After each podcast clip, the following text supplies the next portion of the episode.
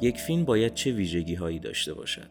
صحنه اکشن دیوانه‌وار برای بالا بردن آدرنالین خون دیالوگ های سنگینی که تا مدت ها روی زبان هایمان بماند داستان و روایتی که درباره مشکلات دور و ور خودمون حرف می‌زنه یا دشمن اصلی که حرف حق می‌زنه.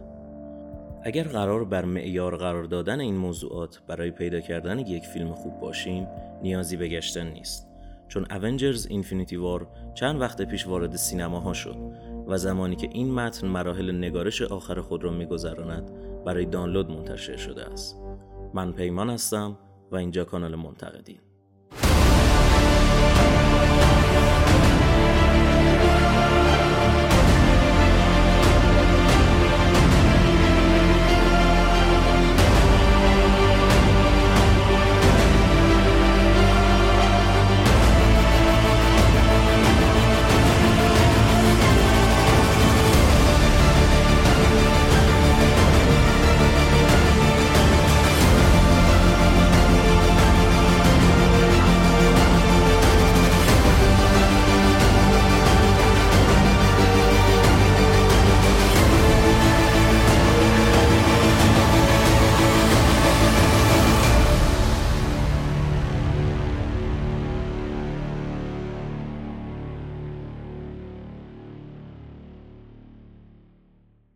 چند وقت قبل همزمان با اکران فیلم اونجرز صحبتهایی درباره کلیت کاراکترها و نقش کمپانی مارول در برنامه ریزی ده ساله برای این فیلم کردیم. ولی از داستان هیچی نگفتیم تا افرادی که فیلم را مشاهده نکردن داستان برایشان لو نرود. اما حالا که چند ماه گذشته و فیلم برای دانلود آمده وقت صحبت درباره آخرین محصول مارول رسیده است. انتقامجویان جنگ ابدیت با کارگردانی برادران روسو بعد جدیدی به داستانهای ابرقهرمانی داد. دارک نایت با مضمون قرار دادن ژانر تراژدی برای روایت داستان و سومین اونجرز با مناظره بین یک ویلن معتقد به فلسفه اقلانی و دو گروه که یکی اقلانی و دیگری احساسی است سعی در نشان دادن مشکلات نابود کننده گروه اونجرز دارد. تونی استارک مرد لیبرالیسم که نتیجه نهایی را دلیل انتخاب هایی که در گذشته کرده است می‌داند مردی که وسیله را برای رسیدن به هدفش ممکن است آتش بزند در داستان می‌بینیم که او همراه با دکتر استرنج سوار بر سفینه تانوس به سمت زادگاه او می‌رود در حالی که آمادگی کافی را ندارند. ولی حاضر است صدمات کم از دست دادن خود یا استرنج را محتمل شود تا از دست دادن جان هزاران غیر نظامی که همیشه تنها اثر باقی مانده از جنگ آنهاست. زیرا او و همراهانش این سبک از زندگی را پذیرفتند و حاضر به شهید شدن هستند تا به یک بازمانده تبدیل شوند. در نقطه مقابل تونی استارک، استیو راجرز یا کپتن امریکا رو می‌بینیم که حال به خاطر قبول نکردن معاهده سکوویا به مردی فراری و بدون میهن تبدیل شده که تلاش بر نجات جان ویژن و شکست دادن تانوس را دارد. استیو مردی پایبند به اخلاقیات است و باور دارد هر کاری بدون در نظر گرفتن هدف قضاوت شود. چه دزدی که برای فقرا پول میدزدد و چه فردی که قصد کشتن هیتلر در بچگی را داشته هر دو غلط است. بر اساس همین باور کپتن امریکا هرگز تن به فدا کردن ویژن نمی‌دهد. اما تونوس با بقیه ویلن هایی که تا الان ما از دنیای مارول دیدیم چه تفاوتی دارد که باعث شده بتونه به هر دو گروه غلبه بکنه.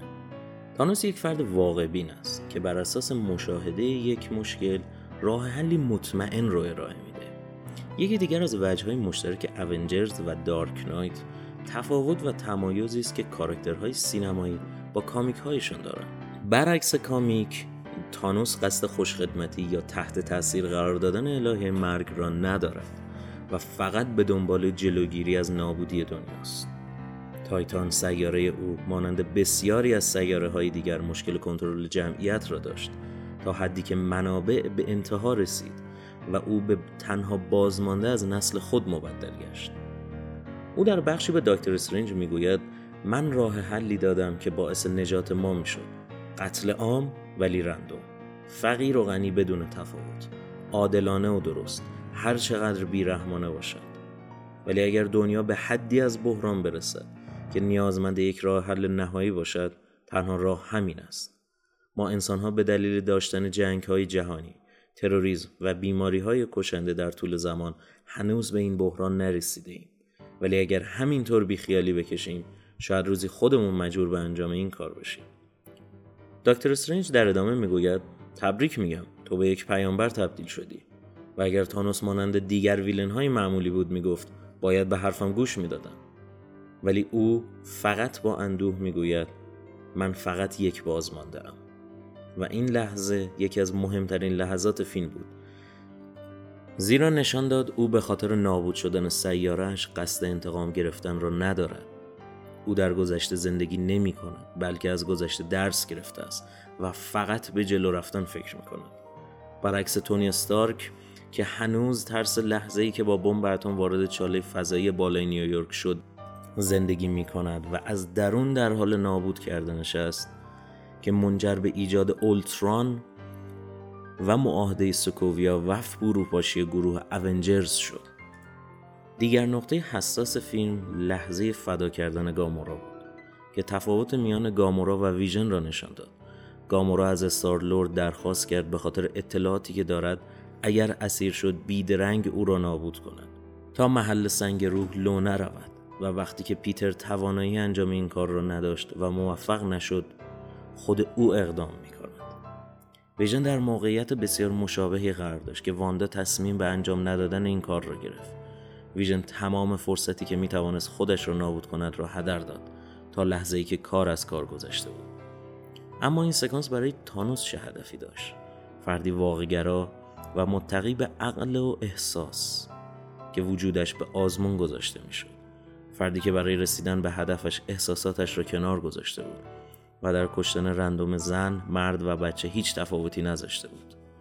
حال باید تنها موجودی که در هستی در کل هستی علاقه مندش است را برای قدم بعدی در سفرش فدا کند. این باعث مطمئن شدن ما از تانوس می شود که او فقط برای دیگران آدم بده نیست و برای بچه خودش هم استثناء قائل نمی شود.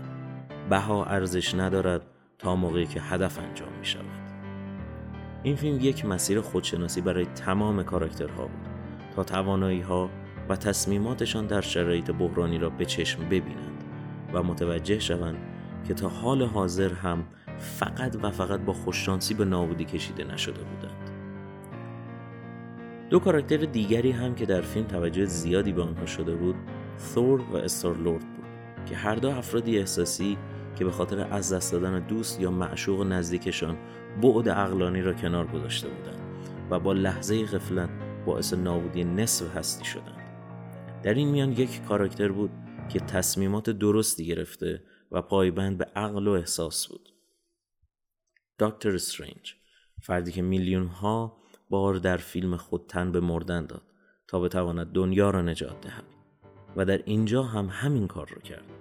از ابتدای فیلم دکتر استرنج به استارک می‌گوید من برای نجات دنیا حاضرم تو و اون بچه را قربانی کنم و با وجود دیدن آینده‌ای که در آن خود و نصف هستی به نابودی کشیده شدند باز هم جنگید. اما سوال اینجاست هنگامی که تانوس قصد کشتن استارک را داشت چرا استرنج سنگ زمان را به او می‌دهد؟ مگر او بر بود اقلانی خود مسلط نیست؟